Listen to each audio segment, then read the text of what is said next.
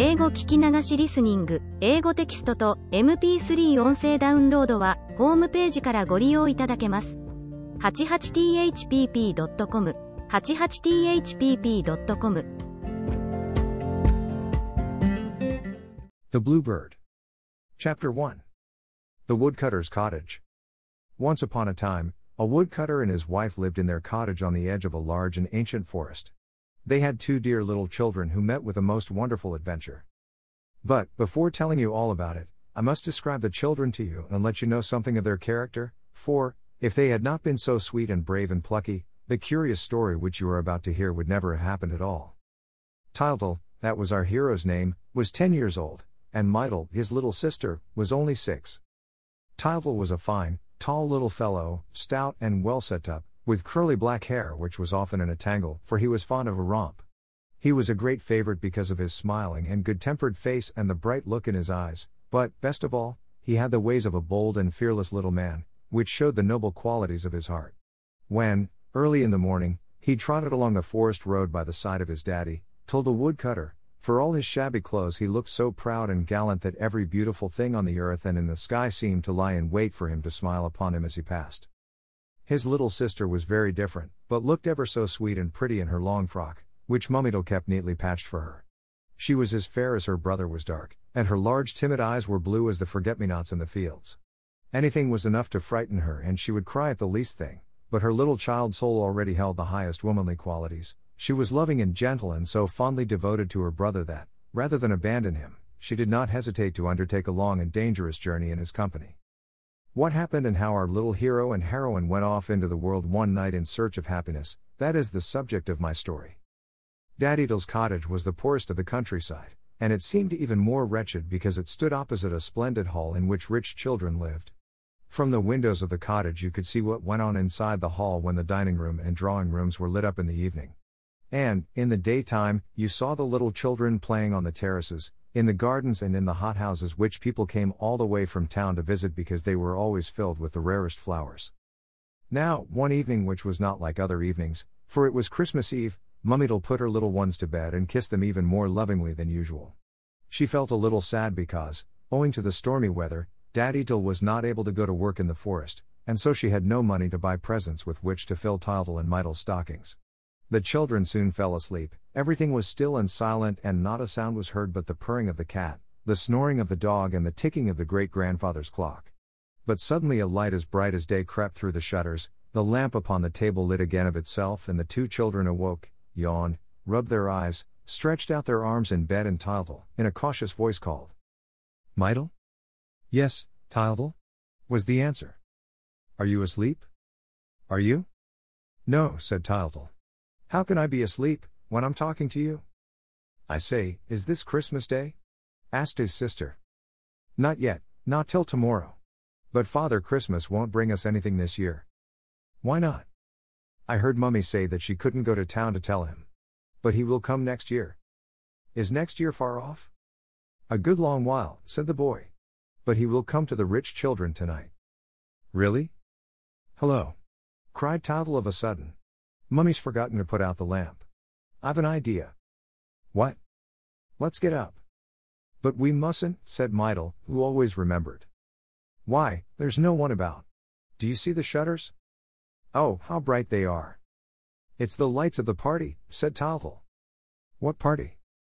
The rich children opposite. It's the Christmas tree. Let's open the shutters. Can we? asked Mytyl, timidly. Of course we can, there's no one to stop us. Do you hear the music? Let us get up. The two children jumped out of bed, ran to the window, climbed on the stool in front of it, and threw back the shutters. A bright light filled the room, and the children looked out eagerly. We can see everything, said Tyltyl. I can't, said poor little Mytyl, who could hardly find room on the stool. It's snowing, said Tyltyl. There are two carriages, with six horses each. There are twelve little boys getting out said Mytyl, who was doing her best to peep out of the window. Don't be silly. They're little girls. They've got knickerbockers on. Do be quiet. And look. What are those gold things there, hanging from the branches? Why, toys, to be sure. Said Tyltyl. Swords, guns, soldiers, cannons. And what's that, all round the table? Cakes and fruit and cream tarts. Oh, how pretty the children are! Cried Mytyl, clapping her hands. And how they're laughing and laughing, answered Tyltyl. And the little ones dancing. Yes, yes, let's dance too, shouted Tyltyl. And the two children began to stamp their feet for joy on the stool. Oh, what fun! said Mytyl. They're getting the cakes, cried Tyltyl. They can touch them. They're eating, they're eating, they're eating. Oh, how lovely, how lovely. Mytyl began to count imaginary cakes. I have twelve. And I four times twelve, said Tyltyl. But I'll give you some. And our little friends, dancing, laughing, and shrieking with delight, rejoiced so prettily in the other children's happiness that they forgot their own poverty and want. They were soon to have their reward. Suddenly, there came a loud knocking at the door. The startled children ceased their romp and dared not move a limb. Then the big wooden latch lifted of itself, with a loud creak, the door opened slowly, and in crept a little old woman, dressed all in green, with a red hood over her head. She was humpbacked and lame and had only one eye, her nose and chin almost touched, and she walked leaning on a stick. She was surely a fairy. She hobbled up to the children and asked, in a snuffling voice, Have you the grass here that sings or the bird that is blue? We have some grass, replied Tyltyl, trembling all over his body, but it can't sing. Tyltyl has a bird, said Mytyl. But I can't give it away, because it's mine, the little fellow added quickly. Now wasn't that a capital reason? The fairy put on her big, round glasses and looked at the bird. He's not blue enough, she exclaimed. I must absolutely have the blue bird. It's for my little girl, who is very ill. Do you know what the blue bird stands for? No? I thought you didn't, and, as you are good children, I will tell you. The fairy raised her crooked finger to her long, pointed nose, and whispered, in a mysterious tone. The blue bird stands for happiness, and I want you to understand that my little girl must be happy in order to get well. That is why I now command you to go out into the world and find the blue bird for her. You will have to start at once. Do you know who I am? The children exchanged puzzled glances. The fact was that they had never seen a fairy before, and they felt a little scared in her presence. However, Tyltyl soon said politely, You are rather like our neighbor, Madame Berlingot. She herself helped Mytyl. Tyltyl thought that, in saying this, he was paying the fairy a compliment, for Madame Berlingot's shop, which was next door to their cottage, was a very pleasant place. It was stocked with sweets, marbles, chocolate cigars, and sugar dolls and hens, and, at fair time, there were big gingerbread dolls covered all over with gilt paper. Goody Berlingot had a nose that was quite as ugly as the fairy's, she was old also, and, like the fairy, she walked doubled up in two, but she was very kind and she had a dear little girl who used to play on Sundays with the woodcutter's children. Unfortunately, the poor little pretty, fair haired thing was always suffering from some unknown complaint, which often kept her in bed. When this happened, she used to beg and pray for Tyltyl's dove to play with, but Tyltyl was so fond of the bird that he would not give it to her. All this, thought the little boy, was very like that which the fairy told him, and that was why he called her Berlingot. Much to his surprise, the fairy turned crimson with rage. It was a hobby of hers to be like nobody, because she was a fairy and able to change her appearance, from one moment to the next, as she pleased. That evening, she happened to be ugly and old and humpbacked, she had lost one of her eyes, and two lean wisps of gray hair hung over her shoulders. What do I look like? She asked Tyltyl. Am I pretty or ugly? Old or young? Her reason for asking these questions was to try the kindness of the little boy. He turned away his head and dared not say what he thought of her looks. Then she cried. I am the fairy Bérylune. Oh, that's all right, answered Tyltyl, who, by this time, was shaking in every limb. This satisfied the fairy, and, as the children were still in their nightshirts, she told them to get dressed. She herself helped Mytyl and, while she did so, asked, Where are your father and mother? In there, said Tyltyl, pointing to the door on the right. They're asleep. And your granddad and granny? They're dead. And your little brothers and sisters? Have you any? Oh, yes, three little brothers. Said Tyltyl. And four little sisters, added Mytyl. Where are they? asked the fairy. They are dead, too, answered Tyltyl. Would you like to see them again? Oh, yes. At once. Show them to us. I haven't them in my pocket, said the fairy. But this is very lucky, you will see them when you go through the land of memory. It's on the way to the Blue Bird, just on the left, past the third turning. What were you doing when I knocked? We were playing at eating cakes, said Tyltyl. Have you any cakes? Where are they? In a house of the rich children. Come and look, it's so lovely. And Tyltyl dragged the fairy to the window. But it's the others who are eating them. Said she. Yes, but we can see them eat, said Tyltyl. Aren't you cross with them? What for? For eating all the cakes. I think it's very wrong of them not to give you any. Not at all, they're rich. I say, isn't it beautiful over there? It's just the same here, only you can't see. Yes, I can, said Tyltyl. I have very good eyes. I can see the time on the church clock, and Daddy can't. The fairy suddenly grew angry. I tell you that you can't see. She said. And she grew angrier and angrier. As though it mattered about seeing the time on the church clock. Of course, the little boy was not blind, but, as he was kind hearted and deserved to be happy, she wanted to teach him to see what is good and beautiful in all things. It was not an easy task, for she well knew that most people live and die without enjoying the happiness that lies all around them. Still, as she was a fairy, she was all powerful, and so she decided to give him a little hat adorned with a magic diamond that would possess the extraordinary property of always showing him the truth, which would help him to see the inside of things and thus teach him that each of them has a life and an existence of its own, created to match and gladden ours. The fairy took the little hat from a great bag hanging by her side. It was green and had a white cockade, with the big diamond shining in the middle of it. Tyltyl was beside himself with delight. The fairy explained to him how the diamond worked. By pressing the top, you saw the soul of things. If you gave it a little turn to the right, you discovered the past, and, when you turned it to the left, you beheld the future. Tyltyl beamed all over his face and danced for joy, and then he at once became afraid of losing the little hat. Daddy will take it from me. He cried. No, said the fairy, for no one can see it as long as it's on your head. Will you try it? Yes, yes. cried the children, clapping their hands. The hat was no sooner on the little boy's head than a magic change came over everything. The old fairy turned into a young and beautiful princess, dressed all in silk and covered with sparkling jewels. The walls of the cottage became transparent and gleamed like precious stones, the humble deal furniture shone like marble. The two children ran from right to left, clapping their hands and shouting with delight. Oh, how lovely, how lovely! exclaimed Tyltyl. And Mytyl, like the vain little thing she was, stood spellbound before the beauty of the fair princess dress. But further and much greater surprises were in store for them. Had not the fairy said that the things and the animals would come to life, talk and behave like everybody else?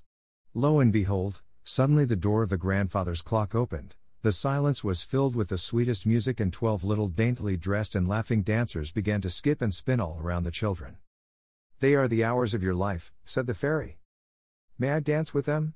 asked Tyltyl, gazing with admiration at those pretty creatures, who seemed to skim over the floor like birds. But just then he burst into a wild fit of laughter. Who was that funny fat fellow, all out of breath and covered with flour, who came struggling out of the bread pan and bowing to the children? It was Bread. Bread himself, taking advantage of the reign of liberty to go for a little walk on earth. He looked like a stout, comical old gentleman, his face was puffed out with dough, and his large hands, at the end of his thick arms, were not able to meet, when he laid them on his great, round stomach. He was dressed in a tight fitting crust colored suit, with stripes across the chest like those on the nice buttered rolls which we have for breakfast in the morning. On his head, just think of it. He wore an enormous bun, which made a funny sort of turban. He had hardly tumbled out of his pan, when other loaves just like him, but smaller, followed after and began to frisk about with the hours, without giving a thought to the flour which they scattered over those pretty ladies and which wrapped them in great white clouds. It was a queer and charming dance, and the children were delighted. The hours waltzed with the loaves, the plates, joining in the fun, hopped up and down on the dresser, at the risk of falling off and smashing to pieces, the glasses in the cupboard clinked together, to drink the health of one and all. As to the forks, they chattered so loudly with the knives that you could not hear yourself speak for the noise.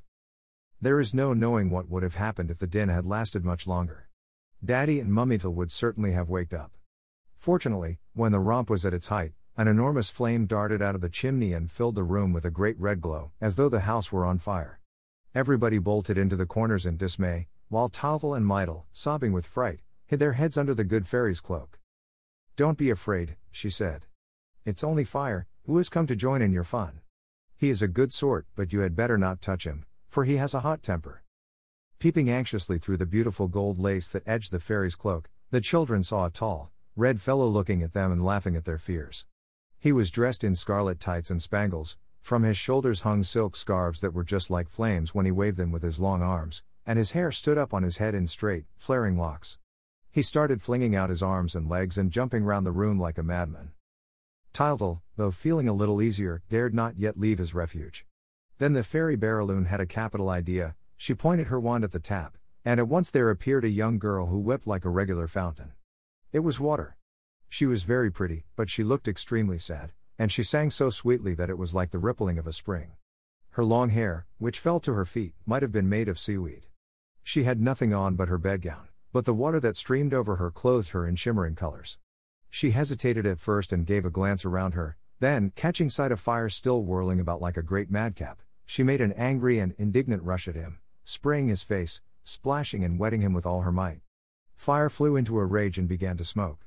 Nevertheless, as he found himself suddenly thwarted by his old enemy, he thought it wiser to retire to a corner. Water also beat a retreat, and it seemed as though peace would be restored once more. The two children, at last recovering from their alarm, were asking the fairy what was going to happen next, when a startling noise of breaking crockery made them look round towards the table. What a surprise! The milk jug lay on the floor, smashed into a thousand fragments, and from the pieces rose a charming lady, who gave little screams of terror and clasped her hands and turned up her eyes with a beseeching glance. Tyltyl hastened to console her, for he at once knew that she was milk, and, as he was very fond of her, he gave her a good kiss. She was as fresh and pretty as a little dairymaid, and a delicious scent of hay came from her white frock all covered with cream. Meanwhile, Mytyl was watching the sugar loaf, which also seemed to be coming to life. Packed in its blue paper wrapper, on a shelf near the door, it was swaying from left to right and from right to left without any result. But at last a long thin arm was seen to come out, followed by a peaked head, which split the paper, and by another arm and two long legs that seemed never to end. Oh, you should have seen how funny Sugar looked, so funny, indeed, that the children could not help laughing in his face. And yet they would have liked to be civil to him, for they heard the fairy introducing him in these words This, Tyltyl, is the soul of sugar. His pockets are crammed with sugar, and each of his fingers is a sugar stick. How wonderful to have a friend all made of sugar, off whom you can bite a piece whenever you feel inclined. Bo, wow, wow. Good morning. Good morning, my little god. At last, at last we can talk. Bark and wag my tail as I might, you never understood. I love you. I love you. Who can this extraordinary person be, who jostles everybody and fills the house with his noisy gaiety? We know him at once. It is Tylo, the good dog who tries his hardest to understand mankind, the good natured animal who goes with the children to the forest, the faithful guardian who protects the door, the staunch friend who is ever true and ever loyal. Here he comes walking on his hind paws, as on a pair of legs too short for him, and beating the air with the two others, making gestures like a clumsy little man. He has not changed, he still has his smooth, mustard colored coat and his jolly bulldog head, with the black muzzle, but he is much bigger and then he talks. He talks as fast as he can, as though he wanted in one moment to avenge his whole race, which has been doomed to silence for centuries. He talks of everything, now that he is at last able to explain himself, and it is a pretty sight to see him kissing his little master and mistress and calling them his little gods. He sits up, he jumps about the room, knocking against the furniture, upsetting Mytyl with his big soft paws, lolling his tongue, wagging his tail and puffing and panting as though he were out hunting. We at once see his simple, generous nature. Persuaded of his own importance, he fancies that he alone is indispensable in the new world of things. After making all the fuss he wanted of the children, he started going the round of the company, distributing the attentions which he thought that none could do without. His joy, now set free, found vent without restraint, and, because he was the most loving of creatures, he would also have been the happiest, if, in becoming human, he had not, unfortunately, retained his little doggy failings. He was jealous. He was terribly jealous, and his heart felt a pang when he saw Tylette, the cat, coming to life in her turn and being petted and kissed by the children, just as he had been. Oh, he hated the cat. To bear the sight of her beside him, to see her always sharing in the affection of the family, that was the great sacrifice which fate demanded of him. He accepted it, however, without a word, because it pleased his little gods, and he went so far as to leave her alone. But he had had many a crime on his conscience because of her. Had he not, one evening, crept stealthily into Goody Berlingot's kitchen in order to throttle her old tomcat, who had never done him any harm?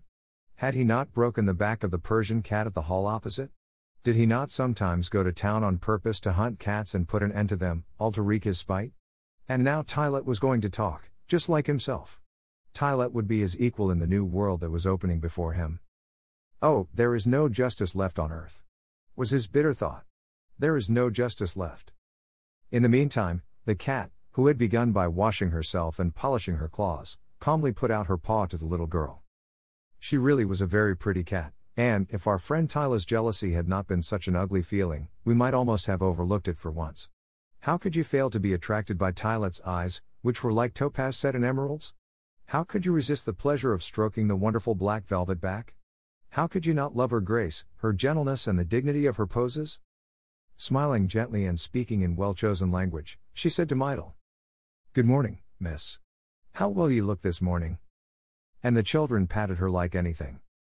Tylo kept watching the cat from the other end of the room. Now that she's standing on her hind legs like a man, he muttered, she looks just like the devil, with her pointed ears, her long tail, and her dress as black as ink. And he could not help growling between his teeth. She's also like the village chimney sweep, he went on, whom I loathe and detest and whom I shall never take for a real man, whatever my little gods may say.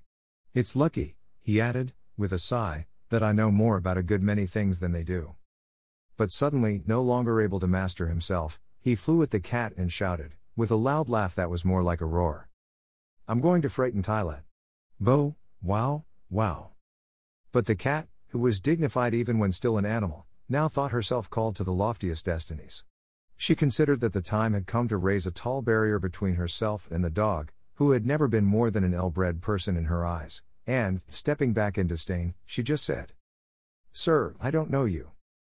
Tylo gave a bound under the insult, whereupon the cat bristled up, twisting her whiskers under her little pink nose, for she was very proud of those two pale blotches which gave a special touch to her dark beauty, and then, arching her back and sticking up her tail, she hissed out, FFT. FFT. And stood stock still on the chest of drawers, like a dragon on the lid of a Chinese vase. Tyltyl and Mytyl screamed with laughter, but the quarrel would certainly have had a bad ending if, at that moment, a great thing had not happened. At 11 o'clock in the evening, in the middle of that winter's night, a great light, the light of the noonday sun glowing and dazzling, burst into the cottage. Hello, there's daylight, said the little boy, who no longer knew what to make of things. What will Daddy say? But, before the fairy had time to set him right, Tyltyl understood, and, full of wonderment, he knelt before the latest vision that bewitched his eyes. At the window, in the center of a great halo of sunshine, there rose slowly, like a tall golden sheaf, a maiden of surpassing loveliness. Gleaming veils covered her figure without hiding its beauty, her bare arms, stretched in the attitude of giving, seemed transparent, and her great clear eyes wrapped all upon whom they fell in a fond embrace. It's the Queen, said Tyltyl. It's a fairy princess. Cried Mytyl, kneeling beside her brother. No, my children, said the fairy. It is light. Smiling, Light stepped towards the two little ones. She, the light of heaven, the strength and beauty of the earth, was proud of the humble mission entrusted to her. She, never before held captive, living in space and bestowing her bounty upon all alike, consented to be confined, for a brief spell, within a human shape, so as to lead the children out into the world and teach them to know that other light, the light of the mind, which we never see, but which helps us to see all things that are. It is light. exclaimed the things and the animals, and, as they all loved her, they began to dance around her with cries of pleasure. Tyltyl and Mytyl capered with joy. Never had they pictured so amusing and so pretty a party, and they shouted louder than all the rest.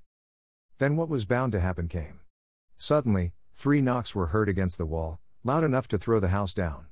It was Daddy Tyl, who had been waked up by the din and who was now threatening to come and put a stop to it. Turn the diamond! cried the fairy to Tyltyl.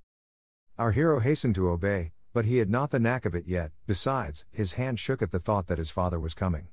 In fact, he was so awkward that he nearly broke the works. Not so quick, not so quick, said the fairy. Oh dear, you've turned it too briskly, they will not have time to resume their places and we shall have a lot of bother. There was a general stampede. The walls of the cottage lost their splendor. All ran hither and thither, to return to their proper shape, fire could not find his chimney, water ran about looking for her tap, sugar stood moaning in front of his torn wrapper, and bread, the biggest of the loaves, was unable to squeeze into his pan, in which the other loaves had jumped higgledy-piggledy, taking up all the room. As for the dog, he had grown too large for the hole in his kennel, and the cat also could not get into her basket. The hours alone, who were accustomed always to run faster than man wished, had slipped back into the clock without delay. Light stood motionless and unruffled, vainly setting an example of calmness to the others, who were all weeping and wailing around the fairy. What is going to happen? They asked. Is there any danger? Well, said the fairy, I am bound to tell you the truth. All those who accompany the two children will die at the end of the journey. They began to cry like anything, all except the dog, who was delighted at remaining human as long as possible and who had already taken his stand next to Light, so as to be sure of going in front of his little master and mistress. At that moment, there came a knocking even more dreadful than before. There's Daddy again, said Tyltyl. He's getting up, this time, I can hear him walking. You see, said the fairy, you have no choice now, it is too late, you must all start with us. But you, fire, don't come near anybody. You, dog, don't tease the cat. You, water, try not to run all over the place. And you, sugar, stop crying, unless you want to melt. Bread shall carry the cage in which to put the bluebird, and you shall all come to my house, where I will dress the animals and the things properly. Let us go out this way. As she spoke, she pointed her wand at the window, which lengthened magically downwards, like a door. They all went out on tiptoe, after which the window resumed its usual shape. And so it came about that, on Christmas night, in the clear light of the moon, while the bells rang out lustily, proclaiming the birth of Jesus, Tyltyl and Mytyl went in search of the blue bird that was to bring them happiness. Dash. Chapter 2. At the fairies. The fairy Bérylune palace stood at the top of a very high mountain, on the way to the moon. It was so near that, on summer nights, when the sky was clear, you could plainly see the moon's mountains and valleys, lakes and seas from the terrace of the palace. Here the fairies studied the stars and read their secrets, for it was long since the earth had had anything to teach her. This old planet no longer interests me. She used to say to her friends, the giants of the mountain. The men upon it still live with their eyes shut. Poor things, I pity them. I go down among them now and then, but it is out of charity, to try and save the little children from the fatal misfortune that awaits them in the darkness. This explains why she had come and knocked at the door of Daddydle's cottage on Christmas Eve. And now to return to our travelers. They had hardly reached the highroad, when the fairy remembered that they could not walk like that through the village, which was still lit up because of the feast. But her store of knowledge was so great that all her wishes were fulfilled at once. She pressed lightly on Tyltyl's head and willed that they should all be carried by magic to her palace. Then and there, a cloud of fireflies surrounded our companions and wafted them gently towards the sky. They were at the fairy's palace before they had recovered from their surprise. Follow me, she said and led them through chambers and passages all in gold and silver. They stopped in a large room surrounded with mirrors on every side and containing an enormous wardrobe with light creeping through its chinks. The fairy Bérylune took a diamond key from her pocket and opened the wardrobe. One cry of amazement burst from every throat. Precious stuffs were seen piled one on the top of the other, mantles covered with gems, dresses of every sort in every country, pearl coronets, emerald necklaces, ruby bracelets. Never had the children beheld such riches. As for the things, their state was rather one of utter bewilderment, and this was only natural, when you think that they were seeing the world for the first time and that it showed itself to them in such a queer way. The fairy helped them make their choice. Fire, Sugar, and the cat displayed a certain decision of taste. Fire, who only cared for red, at once chose a splendid bright red dress, with gold spangles. He put nothing on his head, for his head was always very hot. Sugar could not stand anything except white and pale blue, bright colors jarred on his sweet nature. The long blue and white dress which he selected and the pointed hat, like a candle extinguisher, which he wore on his head made him look perfectly ridiculous, but he was too silly to notice it and kept spinning before the glass like a top and admiring himself in blissful ignorance. The cat, who was always a lady and who was used to her dusky garments, reflected that black always looks well, in any circumstance, particularly now, when they were traveling without luggage. She therefore put on a suit of black tights, with jet embroidery, hung a long velvet cloak from her shoulders, and perched a large cavalier hat, with a long feather, on her neat little head. She next asked for a pair of soft kid boots, in memory of Puss in Boots, her distinguished ancestor, and put a pair of gloves on her forepaws, to protect them from the dust of the roads. Thus attired, she took a satisfied glance at the mirror. Then, a little nervously, with an anxious eye and a quivering pink nose, she hastily invited Sugar and Fire to take the air with her. So they all three walked out, while the others went on dressing. Let us follow them for a moment, for we have already grown to like our brave little Tyltyl and we shall want to hear anything that is likely to help or delay his undertaking. After passing through several splendid galleries, hung like balconies in the sky, our three cronies stopped in the hall, and the cat at once addressed the meeting in a hushed voice. I have brought you here, she said, in order to discuss the position in which we are placed. Let us make the most of our last moment of liberty. But she was interrupted by a furious uproar. Bo, wow, wow. There now! cried the cat.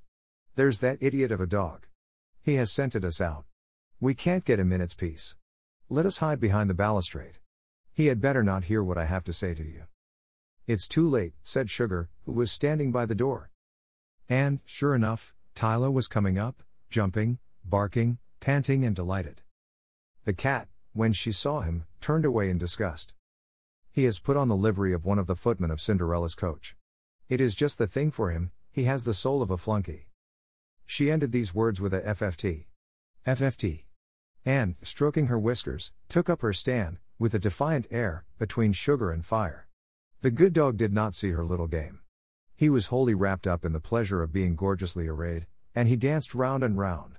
It was really funny to see his velvet coat whirling like a merry-go-round, with the skirts opening every now and then and showing his little stumpy tail, which was all the more expressive as it had to express itself very briefly. For I need hardly tell you that Tylo, like every well bred bulldog, had had his tail and his ears cropped as a puppy. Poor fellow, he had long envied the tails of his brother dogs, which allowed them to use a much larger and more varied vocabulary. But physical deficiencies and the hardships of fortune strengthen our innermost qualities. Tylo's soul, having no outward means of expressing itself, had only gained through silence, and his look, which was always filled with love, had become very eloquent. Today his big dark eyes glistened with delight, he had suddenly changed into a man. He was all over magnificent clothes, and he was about to perform a grand errand across the world in company with the gods. There! He said. There! Aren't we fine? Just look at this lace and embroidery. It's real gold and no mistake.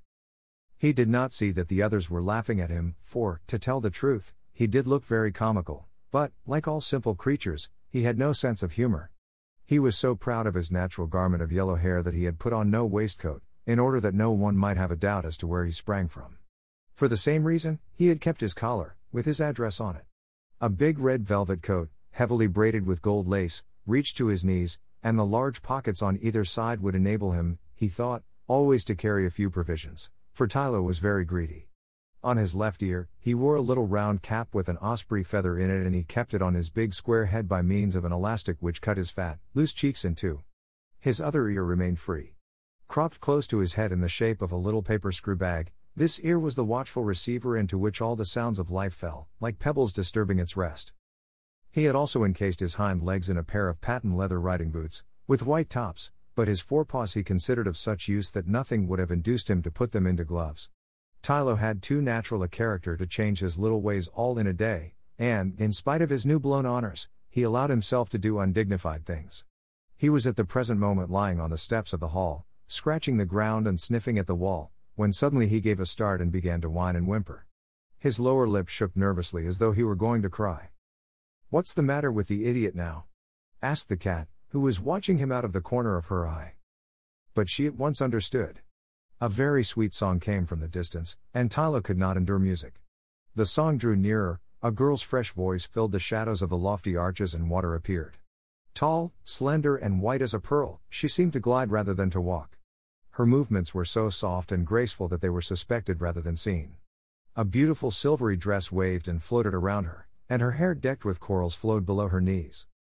When Fire caught sight of her, like the rude and spiteful fellow that he was, he sneered. She's not brought her umbrella.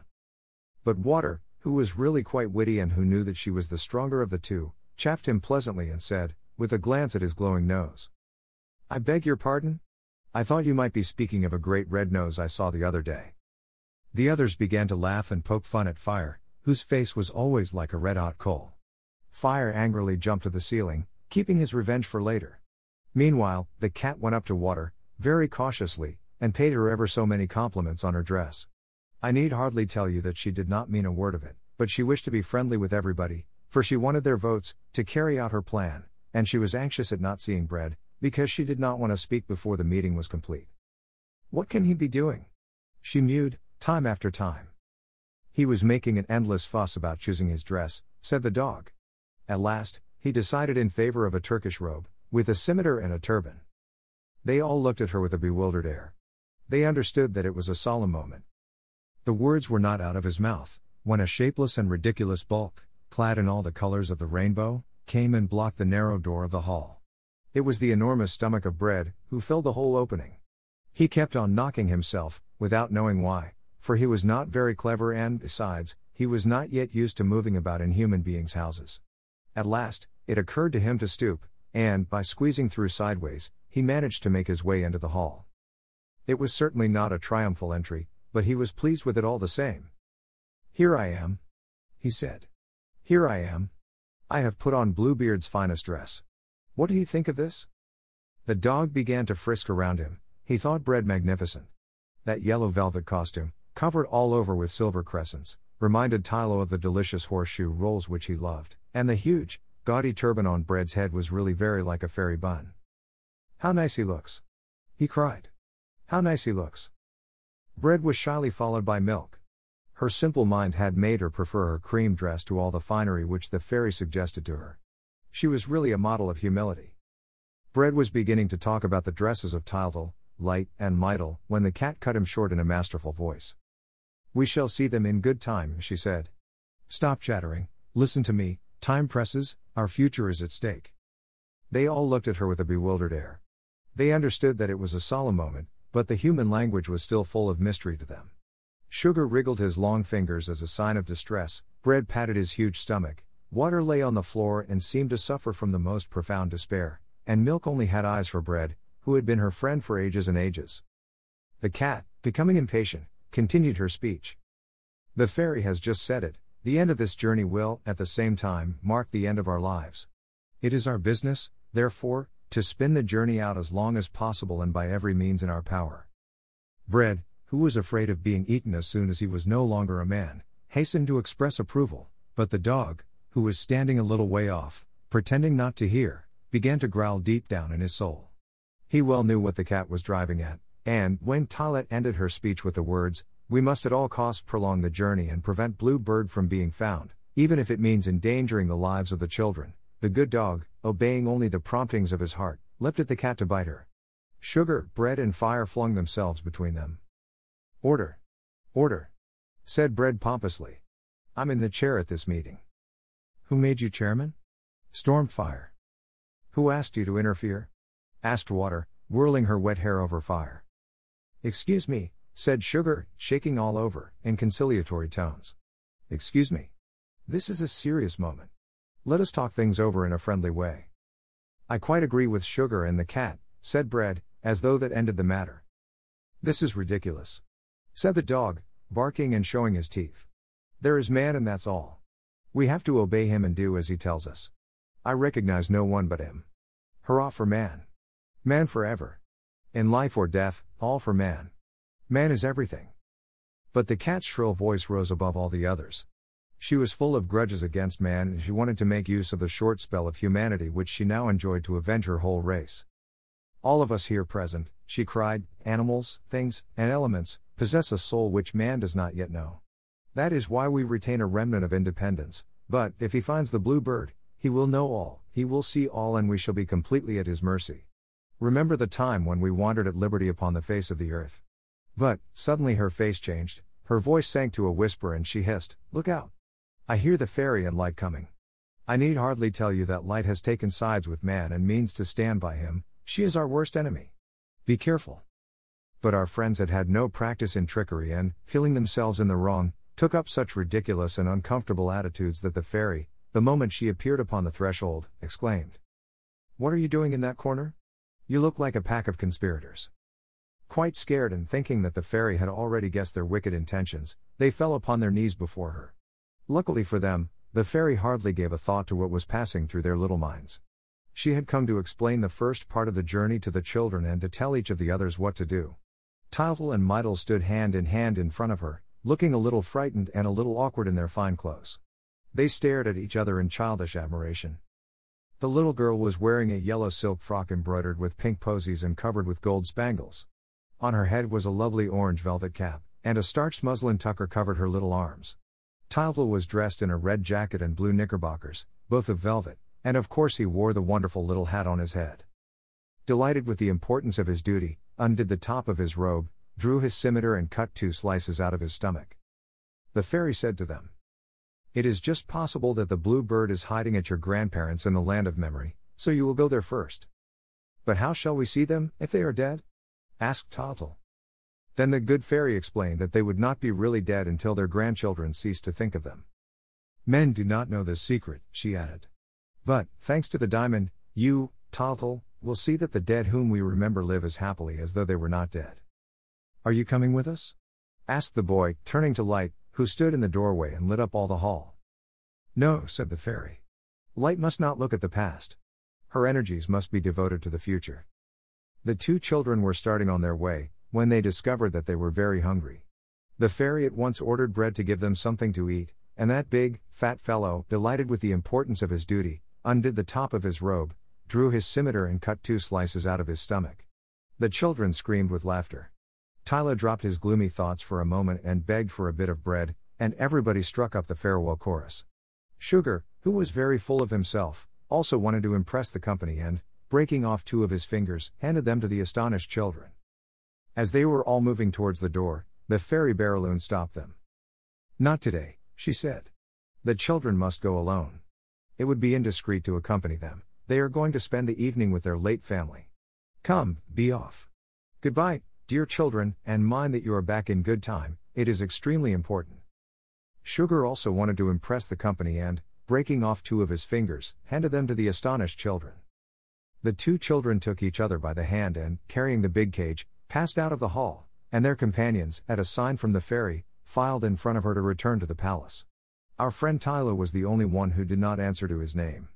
The moment he heard the fairy say that the children were to go alone, he had made up his mind to go and look after them, whatever happened, and, while the others were saying goodbye, he hid behind the door. But the poor fellow had reckoned without the all seeing eyes of the fairy Bérylune. Tylo! She cried. Tylo! Here! And the poor dog, who had so long been used to obey, dared not resist the command and came, with his tail between his legs, to take his place among the others. He howled with despair when he saw his little master and mistress swallowed up in the great gold staircase. Dash. Chapter 3 The Land of Memory. The fairy Bérylune had told the children that the land of memory was not far off, but to reach it you had to go through a forest that was so dense and so old that your eyes could not see the tops of the trees. It was always shrouded in a heavy mist, and the children would certainly have lost their way, if the fairy had not said to them beforehand. It is straight ahead, and there is only one road. The ground was carpeted with flowers which were all alike, they were snow white pansies and very pretty, but, as they never saw the sun, they had no scent. Those little flowers comforted the children, who felt extremely lonely. A great mysterious silence surrounded them, and they trembled a little with a very pleasant sense of fear which they had never felt before. Let's take Granny a bunch of flowers, said Mytyl. That's a good idea. She will be pleased. Cried Tyltyl. And, as they walked along, the children gathered a beautiful white nosegay. The dear little things did not know that every pansy, which means a thought, that they picked brought them nearer to their grandparents, and they soon saw before them a large oak with a notice board nailed to it. Here we are! cried the boy in triumph, as, climbing up on a root, he read. The land of memory. They had arrived, but they turned to every side without seeing a thing. I can see nothing at all. Whimpered Mytyl. I'm cold. I'm tired. I don't want to travel any more. Tyltyl, who was wholly wrapped up in his errand, lost his temper. Come, don't keep on crying just like water. You ought to be ashamed of yourself. He said. There. Look. Look. The fog is lifting. And, sure enough, the mist parted before their eyes, like veils torn by an invisible hand. The big trees faded away, everything vanished, and, instead, there appeared a pretty little peasant's cottage, covered with creepers and standing in a little garden filled with flowers and with trees all over fruit. Everything vanished, and, instead, there appeared a pretty little peasant's cottage. The children at once knew the dear cow in the orchard, the watchdog at the door, the blackbird in his wicker cage, and everything was steeped in a pale light and a warm and balmy air. Tyltyl and Mytyl stood amazed. So that was the land of memory. What lovely weather it was. And how nice it felt to be there. They at once made up their minds to come back often, now that they knew the way.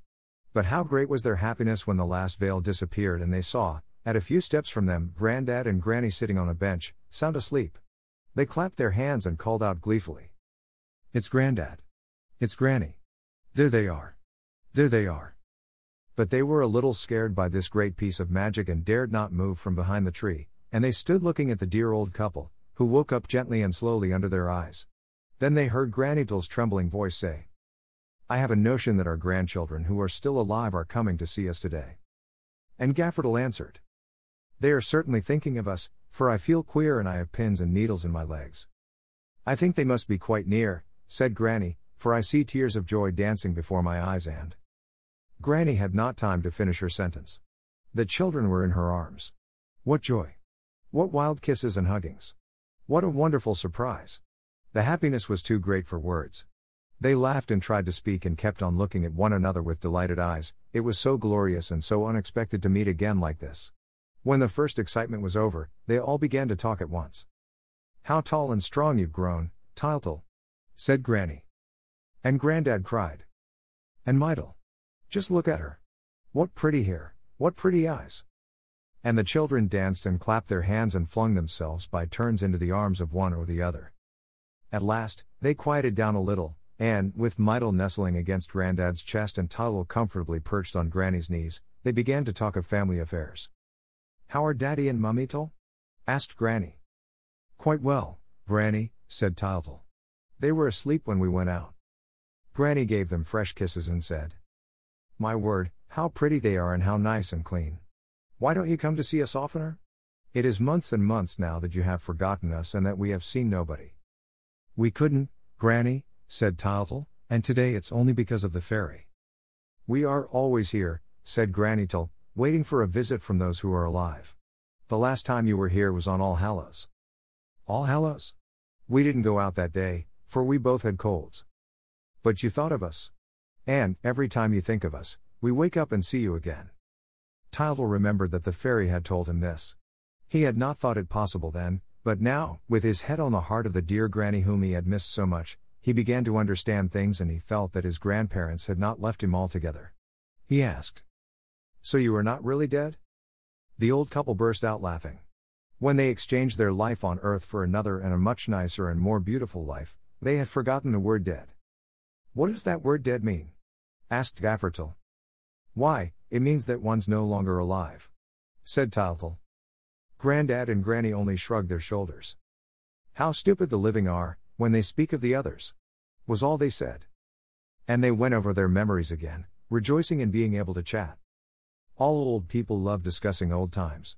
The future is finished, as far as they are concerned, and so they delight in the present and the past. But we are growing impatient, like Tyltyl, and, instead of listening to them, we will follow our little friend's movements. He had jumped off Granny's knees and was poking about in every corner, delighted at finding all sorts of things which he knew and remembered. Nothing has changed, everything is in its old place. He cried. And, as he had not been to the old people's home for so long, everything struck him as much nicer, and he added, in the voice of one who knows, only everything is prettier. Hello, there's the clock with the big hand which I broke the point off and the hole which I made in the door, the day I found Grandad's gimlet. Yes, you've done some damage in your time. Said Grandad. And there's the plum tree which you were so fond of climbing, when I wasn't looking. Meantime, Tyltyl was not forgetting his errand. You haven't the bluebird here by chance, I suppose? At the same moment, Mytyl, lifting her head, saw a cage. Hello, there's the old blackbird. Does he still sing? As she spoke, the blackbird woke up and began to sing at the top of his voice. You see, said Granny, as soon as one thinks of him. Tyltyl was simply amazed at what he saw. But he's blue. He shouted. Why, that's the bird, the blue bird. He's blue, blue, blue as a blue glass marble. Will you give him to me? The grandparents gladly consented, and, full of triumph, Tyltyl went and fetched the cage which he had left by the tree. He took hold of the precious bird with the greatest of care, and it began to hop about in its new home. How pleased the fairy will be, said the boy, rejoicing at his conquest. And light too. Come along, said the grandparents. Come and look at the cow and the bees. As the old couple were beginning to toddle across the garden, the children suddenly asked if their little dead brothers and sisters were there too. At the same moment, seven little children, who, up to then, had been sleeping in the house, came tearing like mad into the garden. Tyltyl and Mytyl ran up to them. They all hustled and hugged one another and danced and whirled about and uttered screams of joy. Here they are, here they are, said Granny. As soon as you speak of them, they are there, the imps. Tyltyl caught a little one by the hair. Hello, Pierrot. So we're going to fight again, as in the old days. And Robert. I say, Jean, what's become of your top? Madeline and Pierrette and Pauline. And here's Riquette. Mytyl laughed. Riquette's still crawling on all fours. Tyltyl noticed a little dog yapping around them. There's Kiki, whose tail I cut off with Pauline's scissors. He hasn't changed either. No, said Gaffer Tyl, in a voice of great importance, nothing changes here. But, suddenly, amid the general rejoicings, the old people stopped spellbound, they had heard the small voice of the clock indoors strike eight. The grandparents and grandchildren sat down to supper. How's this? They asked. It never strikes nowadays. That's because we no longer think of the time, said Granny. Was anyone thinking of the time? Yes, I was, said Tyltyl. So it's eight o'clock? Then I'm off, for I promised Light to be back before nine. He was going for the cage, but the others were too happy to let him run away so soon, it would be horrid to say goodbye like that. Granny had a good idea, she knew what a little glutton Tyltyl was. It was just supper time and, as luck would have it, there was some capital cabbage soup and a beautiful plum tart. Well, said our hero, as I've got the bluebird. And cabbage soup is a thing you don't have every day. They all hurried and carried the table outside and laid it with a nice white tablecloth and put a plate for each, and, lastly, Granny brought out the steaming soup tureen in state. The lamp was lit and the grandparents and grandchildren sat down to supper, jostling and elbowing one another and laughing and shouting with pleasure. Then, for a time, nothing was heard but the sound of the wooden spoons noisily clattering against the soup plates. How good it is! Oh, how good it is! shouted Tyltyl, who was eating greedily. I want some more. More. More. More. Come, come, a little more quiet, said Grandad. You're just as ill behaved as ever, and you'll break your plate. Tyltyl took no notice of the remark, stood up on his stool, caught hold of the tureen and dragged it towards him and upset it, and the hot soup trickled all over the table and down upon everybody's lap. The children yelled and screamed with pain. Granny was quite scared, and Grandad was furious. He dealt our friend Tyltyl a tremendous box on the ear. Tyltyl was staggered for a moment, and then he put his hand to his cheek with a look of rapture and exclaimed, Grandad, how good, how jolly! It was just like the slaps you used to give me when you were alive. I must give you a kiss for it. Everybody laughed. There's more where that came from, if you like them. Said Grandad, grumpily. But he was touched, all the same, and turned to wipe a tear from his eyes. Goodness! cried Tyltyl, starting up. There's half past eight striking. Mytyl, we've only just got time.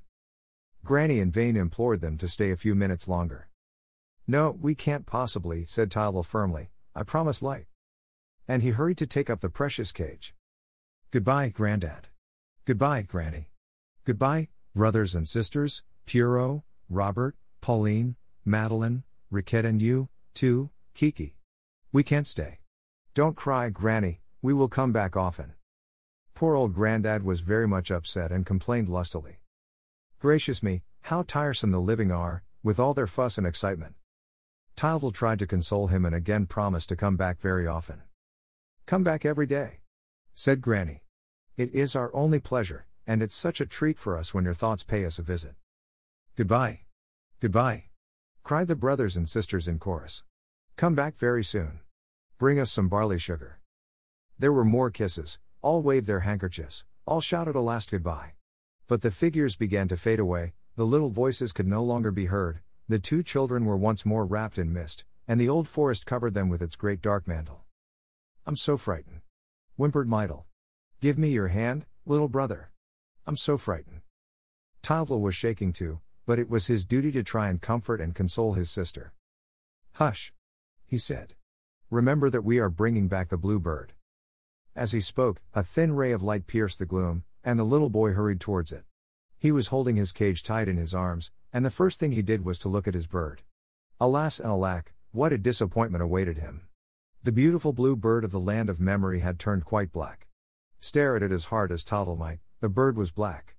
Oh, how he knew the old blackbird that used to sing in its wicker prison, in the old days, at the door of the house. What had happened? How painful it was. And how cruel life seemed to him just then. He had started on his journey with such zest and delight that he had not thought for a moment of the difficulties and dangers.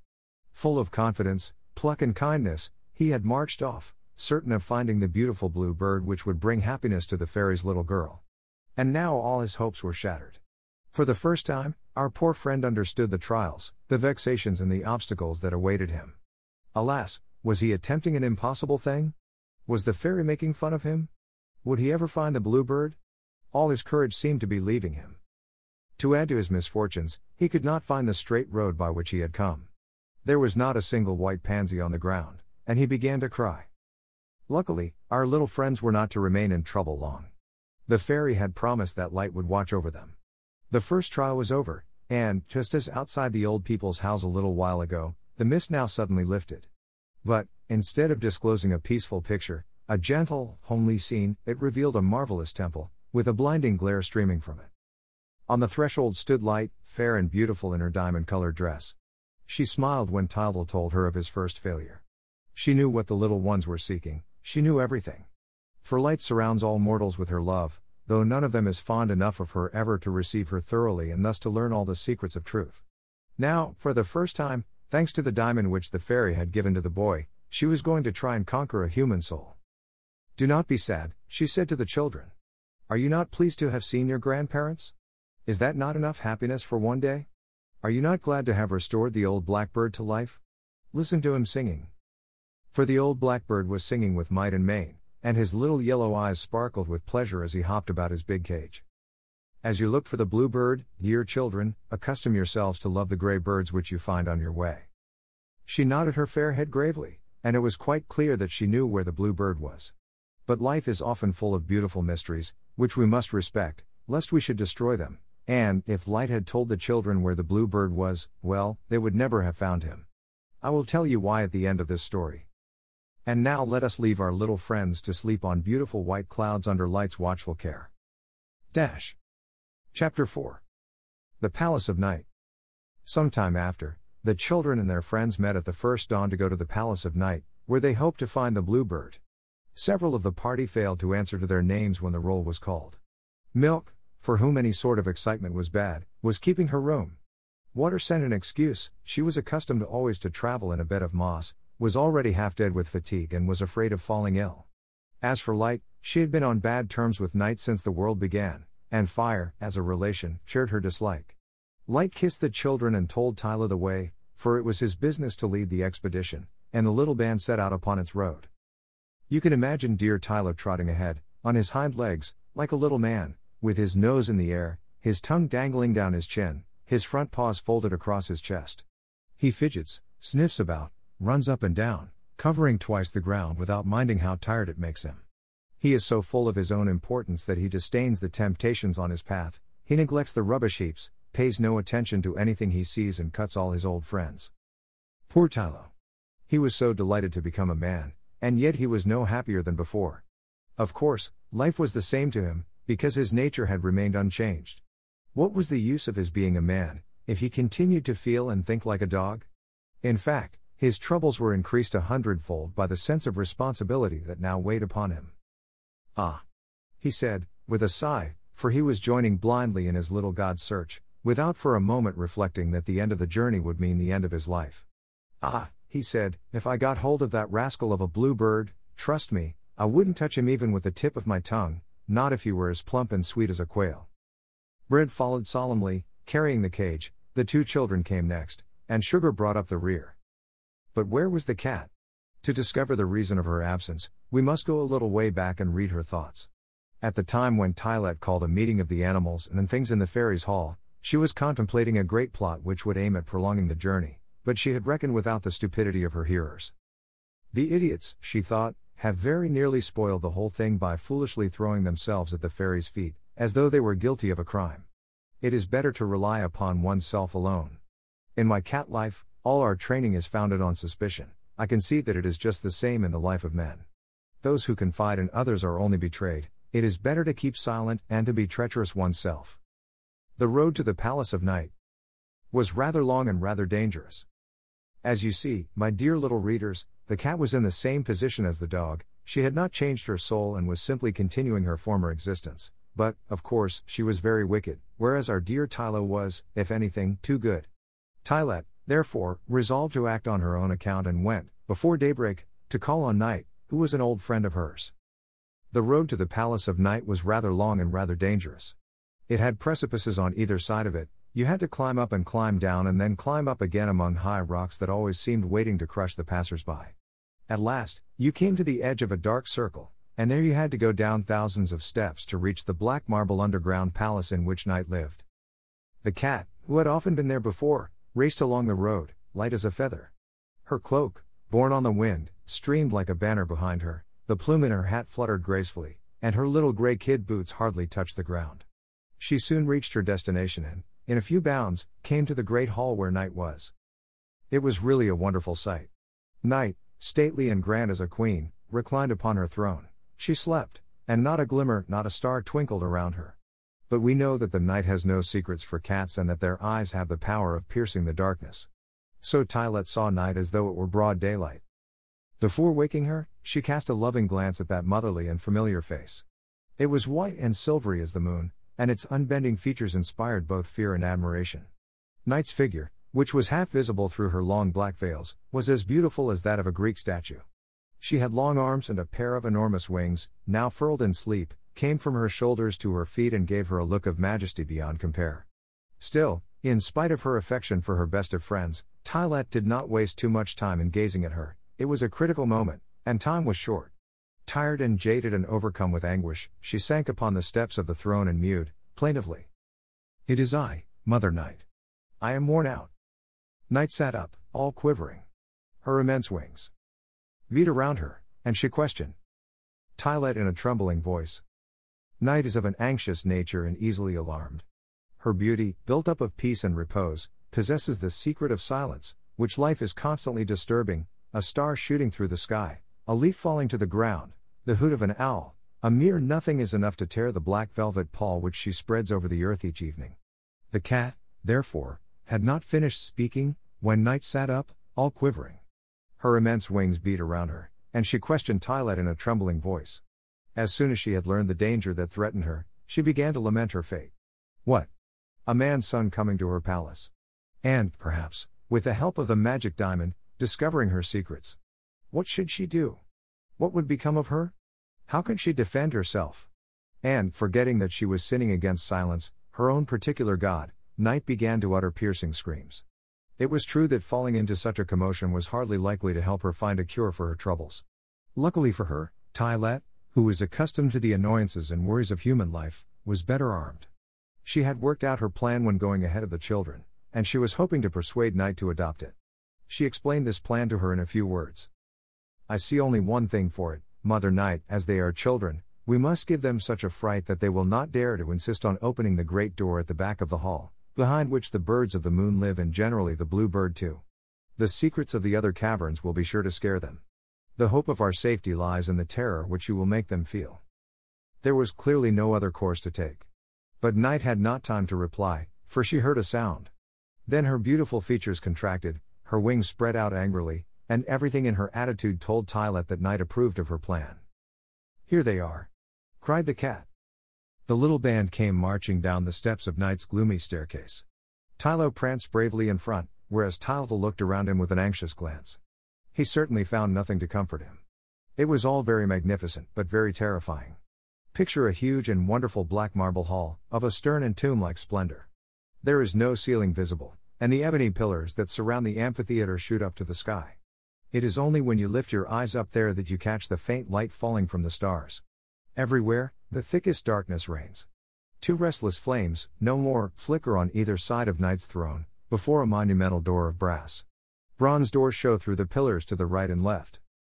The cat rushed up to the children. This way, little master, this way. I have told Night, and she is delighted to see you. Tylette's soft voice and smile made Tyltyl feel himself again and he walked up to the throne with a bold and confident step, saying, Good day, Mrs. Night. Night was offended by the word, Good day, which reminded her of her eternal enemy Light, and answered dryly, Good day? I am not used to that. You might say, good night, or, at least, good evening. Our hero was not prepared to quarrel. He felt very small in the presence of that stately lady. He quickly begged her pardon, as nicely as he could, and very gently asked her leave to look for the blue bird in her palace. I have never seen him, he is not here. exclaimed Night, flapping her great wings to frighten the boy. But, when he insisted and gave no sign of fear, she herself began to dread the diamond, which, by lighting up her darkness, would completely destroy her power, and she thought it better to pretend to yield to an impulse of generosity and at once to point to the big key that lay on the steps of the throne. Without a moment's hesitation, Tyltyl seized hold of it and ran to the first door of the hall. Everybody shook with fright. Bread's teeth chattered in his head. Sugar, who was standing some way off, moaned with mortal anguish. Mytyl howled. Where is Sugar? I want to go home. Meanwhile, Tyltyl, pale and resolute, was trying to open the door, while Night's grave voice, rising above the din, proclaimed the first danger. It's the ghosts. Oh, dear. Thought Tyltyl. I have never seen a ghost, it must be awful. The faithful Tylo, by his side, was panting with all his might, for dogs hate anything uncanny. At last, the key grated in the lock. Silence reigned as dense and heavy as the darkness. No one dared draw a breath. Then the door opened, and, in a moment, the gloom was filled with white figures running in every direction. Some lengthened out right up to the sky, others twined themselves round the pillars, others wriggled ever so fast along the ground. They were something like men, but it was impossible to distinguish their features, the eye could not catch them. The moment you looked at them, they turned into a white mist. Tyltyl did his best to chase them, for Mrs. Night kept to the plan contrived by the cat and pretended to be frightened. She had been the ghost's friend for hundreds and hundreds of years and had only to say a word to drive them in again, but she was careful to do nothing of the sort and, flapping her wings like mad, she called upon all her gods and screamed. Drive them away. Drive them away. Help. Help. But the poor ghosts, who hardly ever come out now that man no longer believes in them, were much too happy at taking a breath of air, and, had it not been that they were afraid of Tylo, who tried to bite their legs, they would never have been put back indoors. Oof! gasped the dog, when the door was shut at last. I have strong teeth, Goodness knows, but chaps like those I never saw before. When you bite them, you'd think their legs were made of cotton. By this time, Tyltyl was making for the second door and asking, What's behind this one? Night made a gesture as though to put him off. Did the obstinate little fellow really want to see everything? Must I be careful when I open it? asked Tyltyl. No, said Night, it is not worthwhile. It's the sicknesses. They are very quiet, the poor little things. Man, for some time, has been waging such war upon them. Open and see for yourself. Tyltyl threw the door wide open and stood speechless with astonishment, there was nothing to be seen. He was just about to close the door again, when he was hustled aside by a little body in a dressing gown and a cotton nightcap, who began to frisk about the hall, wagging her head and stopping every minute to cough, sneeze, and blow her nose, and to pull on her slippers, which were too big for her and kept dropping off her feet. Sugar, bread, and Tyltyl were no longer frightened and began to laugh like anything. But they had no sooner come near the little person in the cotton nightcap than they themselves began to cough and sneeze. It's the least important of the sicknesses, said Night. It's cold in the head. Oh, dear, oh, dear. Thought Sugar. If my nose keeps on running like this, I'm done for, I shall melt. Wagging her head and stopping every minute to cough, sneeze, and blow her nose. Poor Sugar. He did not know where to hide himself. He had become very much attached to life since the journey began, for he had fallen over head and ears in love with water. And yet this love caused him the greatest worry.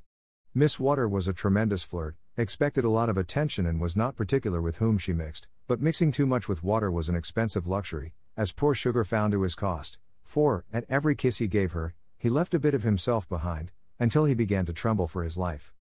When he suddenly found himself attacked by cold in the head, he would have had to fly from the palace, but for the timely aid of our dear Tylo, who ran after the little minx and drove her back to her cavern, amidst the laughter of Tyltyl and Mytyl, who thought gleefully that, so far, the trial had not been very terrible. The boy, therefore, ran to the next door with still greater courage. Take care! cried Night, in a dreadful voice. It's the wars. They are more powerful than ever. I daren't think what would happen, if one of them broke loose. Stand ready, all of you, to push back the door. Night had not finished uttering her warnings, when the plucky little fellow repented his rashness. He tried in vain to shut the door which he had opened, an invincible force was pushing it from the other side, streams of blood flowed through the cracks, flames shot forth, shouts, oaths, and groans mingled with the roar of cannon and the rattle of musketry. Everybody in the Palace of Night was running about in wild confusion. Bread and Sugar tried to take to flight, but could not find the way out, and they now came back to Tyltyl and put their shoulders to the door with despairing force. The cat pretended to be anxious, while secretly rejoicing. This may be the end of it, she said, curling her whiskers. They won't dare to go on after this. Dear Tylo made superhuman efforts to help his little master, while Mytyl stood crying in a corner. At last, our hero gave a shout of triumph. Hurrah! They're giving way. Victory! Victory! The door is shut. At the same time, he dropped on the steps, utterly exhausted, dabbing his forehead with his poor little hands which shook with terror. Well? asked Night, harshly. Have you had enough? Did you see them? Yes, yes. Replied the little fellow, sobbing. They are hideous and awful. I don't think they have the blue bird. You may be sure they haven't, answered Night, angrily. If they had, they would eat him at once. You see, there is nothing to be done. Tyltyl drew himself up proudly. I must see everything, he declared. Light said so. It's an easy thing to say, retorted Night, when one's afraid and stays at home. Let us go to the next door, said Tyltyl resolutely. What's in here? This is where I keep the shades and the terrors. Tyltyl reflected for a minute. As far as shades go, he thought, Mrs. Night is poking fun at me. It's more than an hour since I've seen anything but shade in this house of hers, and I shall be very glad to see daylight again. As for the terrors, if they are anything like the ghosts, we shall have another good joke. Our friend went to the door and opened it, before his companions had time to protest. For that matter, they were all sitting on the floor, exhausted with the last fright, and they looked at one another in astonishment, glad to find themselves alive after such a scare. Meanwhile, Tyltyl threw back the door and nothing came out. There's no one there. He said. Yes, there is. Yes, there is. Look out. Said Night, who was still shamming fright. She was simply furious.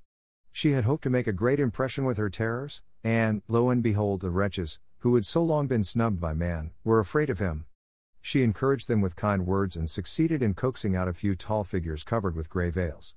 They began to run all around the hall until, hearing the children laugh, they were seized with fear and rushed indoors again. The attempt had failed, as far as Night was concerned, and the dread hour was about to strike. Already, Tyltyl was moving towards the big door at the end of the hall. A few last words took place between them. Do not open that one, said Night, in awestruck tones. Why not? Because it's not allowed. Then it's here that the blue bird is hidden. Go no farther, do not tempt fate, do not open that door. But why? Again asked Tyltyl, obstinately.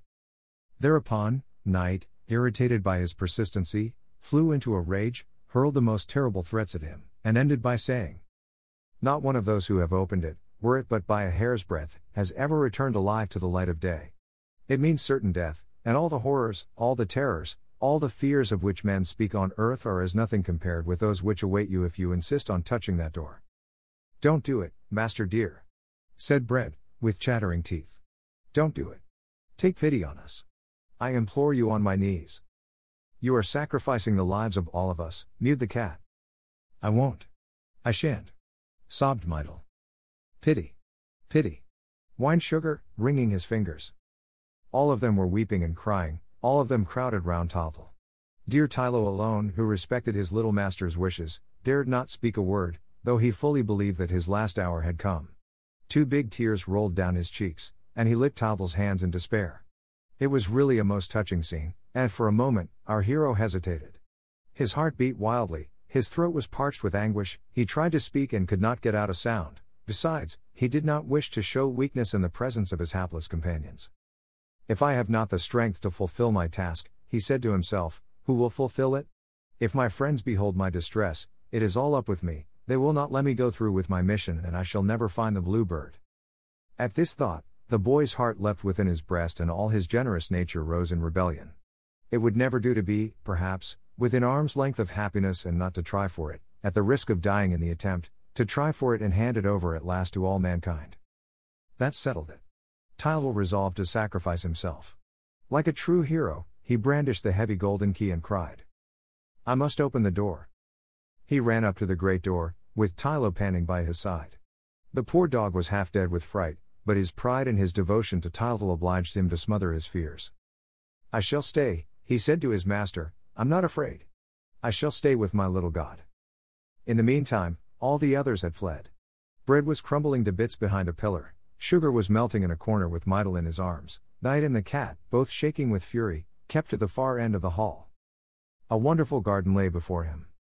A dream garden filled with flowers that shone like stars. Then Tyltyl gave Tylo a last kiss, pressed him to his heart and, with never a tremble, put the key in the lock. Yells of terror came from all the corners of the hall, where the runaways had taken shelter, while the two leaves of the great door opened by magic in front of our little friend, who was struck dumb with admiration and delight. What an exquisite surprise! A wonderful garden lay before him, a dream garden filled with flowers that shone like stars, waterfalls that came rushing from the sky, and trees which the moon had clothed in silver. And then there was something whirling like a blue cloud among the clusters of roses. Tyltyl rubbed his eyes, he could not believe his senses. He waited, looked again, and then dashed into the garden, shouting like mad. Come quickly! Come quickly! They are here! We have them at last. Millions of bluebirds. Thousands of millions. Come, Mytyl. Come, Tylo. Come, all. Help me. You can catch them by handfuls. Reassured at last, his friends came running up and all darted in among the birds, seeing who could catch the most. I've caught seven already. Cried Mytyl. I can't hold them. Nor can I. Said Tyltyl. I have too many of them. They're escaping from my arms. Tylo has some too. Let us go out, let us go. Light is waiting for us. How pleased she will be. This way, this way. And they all danced and scampered away in their glee, singing songs of triumph as they went. Night and the cat, who had not shared in the general rejoicing, crept back anxiously to the great door, and Night whimpered. Haven't they got him? No, said the cat, who saw the real blue bird perched high up on a moonbeam. They could not reach him, he kept too high. Our friends in all haste ran up the numberless stairs between them and the daylight. Each of them hugged the birds which he had captured, never dreaming that every step which brought them nearer to the light was fatal to the poor things, so that, by the time they came to the top of the staircase, they were carrying nothing but dead birds. Light was waiting for them anxiously. Well, have you caught him? she asked. Yes, yes, said Tyltyl. Lots of them. There are thousands. Look. As he spoke, he held out the dear birds to her and saw, to his dismay, that they were nothing more than lifeless corpses, their poor little wings were broken and their heads drooped sadly from their necks. The boy, in his despair, turned to his companions. Alas, they too were hugging nothing but dead birds. Then Tyltyl threw himself sobbing into Light's arms. Once more, all his hopes were dashed to the ground. Do not cry, my child, said Light. You did not catch the one that is able to live in broad daylight. We shall find him yet. Of course, we shall find him, said Bread and Sugar, with one voice. They were great boobies, both of them, but they wanted to console the boy. As for friend Tylo, he was so much put out that he forgot his dignity for a moment and, looking at the dead birds, exclaimed, Are they good to eat, I wonder? The party set out to walk back and sleep in the Temple of Light. It was a melancholy journey, all regretted the peace of home and felt inclined to blame Tylo for his want of caution. Sugar edged up to Bread and whispered in his ear, Don't you think, Mr. Chairman, that all this excitement is very useless? And Bread, who felt flattered at receiving so much attention, answered, pompously. Never you fear, my dear fellow, I shall put all this right. Life would be unbearable if we had to listen to all the whimsies of that little madcap. Tomorrow we shall stay in bed. They forgot that, but for the boy at whom they were sneering, they would never have been alive at all and that, if he had suddenly told bread that he must go back to his pan to be eaten and sugar that he was to be cut into small lumps to sweeten Daddy Tyl's coffee and Mummy Tyl's syrups, they would have thrown themselves at their benefactor's feet and begged for mercy. In fact, they were incapable of appreciating their good luck until they were brought face to face with bad. Poor things. The fairy Bérylune, when making them a present of their human life, ought to have thrown in a little wisdom. They were not so much to blame. Of course, they were only following man's example. Given the power of speaking, they jabbered, knowing how to judge, they condemned, able to feel, they complained. They had hearts which increased their sense of fear, without adding to their happiness. As to their brains, which could easily have arranged all the rest, they made so little of them that they had already grown quite rusty. And, if you could have opened their heads and looked at the works of their life inside, you would have seen the poor brains, which were their most precious possession, jumping about at every movement they made and rattling in their empty skulls like dry peas in a pod.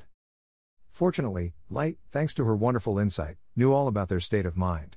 She determined, therefore, to employ the elements and things no more than she was obliged to. They are useful, she thought, to feed the children and amuse them on the way, but they must have no further share in the trials, because they have neither courage nor conviction. Meanwhile, the party walked on, the road widened out and became resplendent, and, at the end, the temple of light stood on a crystal height, shedding its beams around. The tired children made the dog carry them pick a back by turns, and they were almost asleep when they reached the shining steps. 英語聞き流しリスニング、英語テキストと MP3 音声ダウンロードは、ホームページからご利用いただけます。88thpp.com、88thpp.com